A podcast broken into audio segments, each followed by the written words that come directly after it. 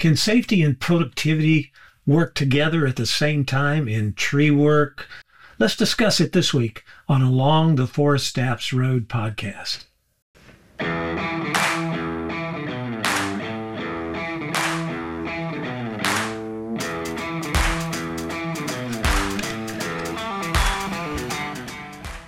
Hi, I'm Tim Ard, and welcome to this edition of Along the ForestApps Road podcast. We're going to talk today to see can safety and productivity exist together in tree work? We'll discuss this today. Uh, you know, videos on YouTube focus on ground placement and the cut specific. In other words, everybody talks about technique this, technique that, with very little explanation of how they got to choosing that particular notch or notch direction, nor even the back cut technique that they use. If you're watching the video, you focus on the shown techniques, not how the operator arrived at them. I think sometimes the operator didn't know either. Yeah, they just cut till something moves, and that's what it looks like anyway.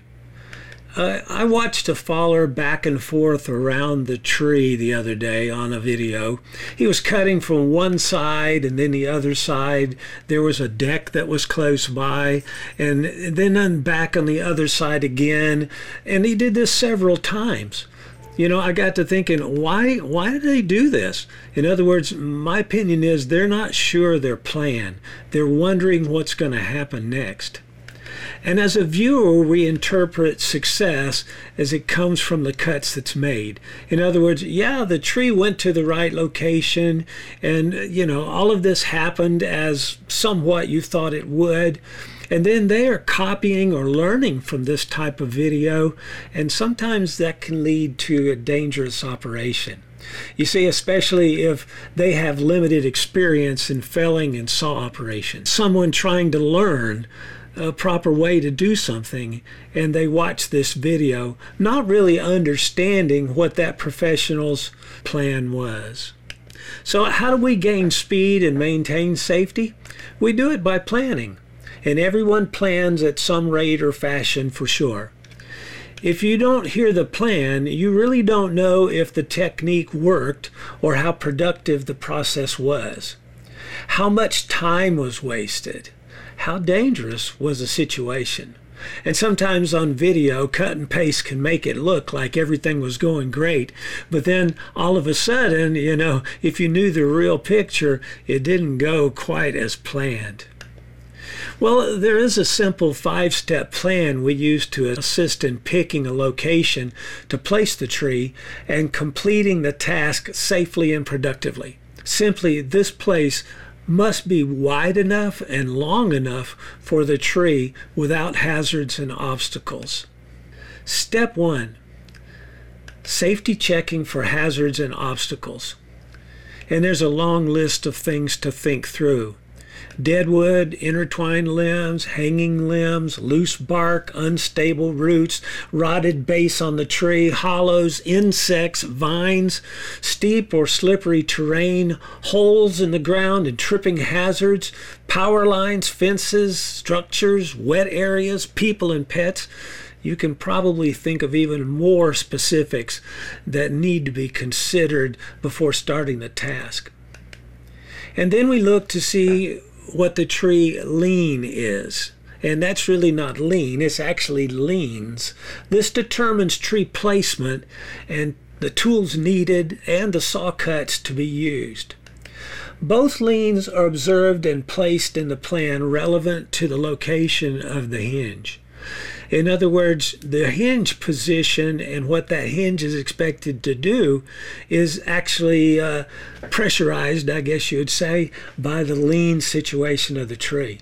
Side lean, as it relates to the selected target area, we plumb that from the center of the canopy in line with the target area. If the line falls to the left of the center of the stump, it has a left side lean. And true is the same right of center. Note how much side lean is present to apply in your plan. Forward or back lean, as it relates to the target area, is at a standing position 90 degrees to the target, parallel with the hinge. If the center of the canopy to the hinge position on the stump is forward of the hinge, the tree will fall into the notch. It has forward lean. If the canopy center is behind the hinge, the tree leans back. And assistance will be needed by way of wedging or other tools, rope or machine. An escape route planned is important also. Make the plan to retreat from the cutting area a minimum of 15 feet if at all possible, as soon as the tree moves. Don't stay there trying to clip a little more fiber. The kerf opens, you need to head away into a 45 degree zone to right or left usually suggested to escape on the upside or good side of the tree. Look up quickly for falling debris all around the tree and in the adjacent area around for all directions. Struck bys are a major cause of worker injury and death. The hinge to maintain control. Plan hinge wood to be 80% of the diameter breast height in length and 10% of the diameter breast height in width. In other words, how thick it is. The width stays connected to the tree as it falls, breaking the hinge fiber from back to front of the hinge. The length holds side weight and maintains steering as it stays attached to the stump. A longer hinge length, like a mounted door hinge, resists the tree breaking off into its side weight lean. The notch allows the hinge to maintain control until it closes. 70 degrees or more in the notch opening will allow the tree's hinge to control until the weight is dedicated to the target area on the ground. Then the back cut releases the tree. It can be made from the back of the tree stump to the hinge wood.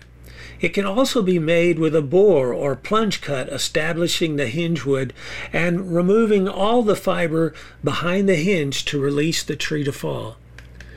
Heavier forward leans can be held from falling utilizing a bore cut until release with the backstrap. Larger trees can be cut with multiple back cuts without rushing from bad side to good side.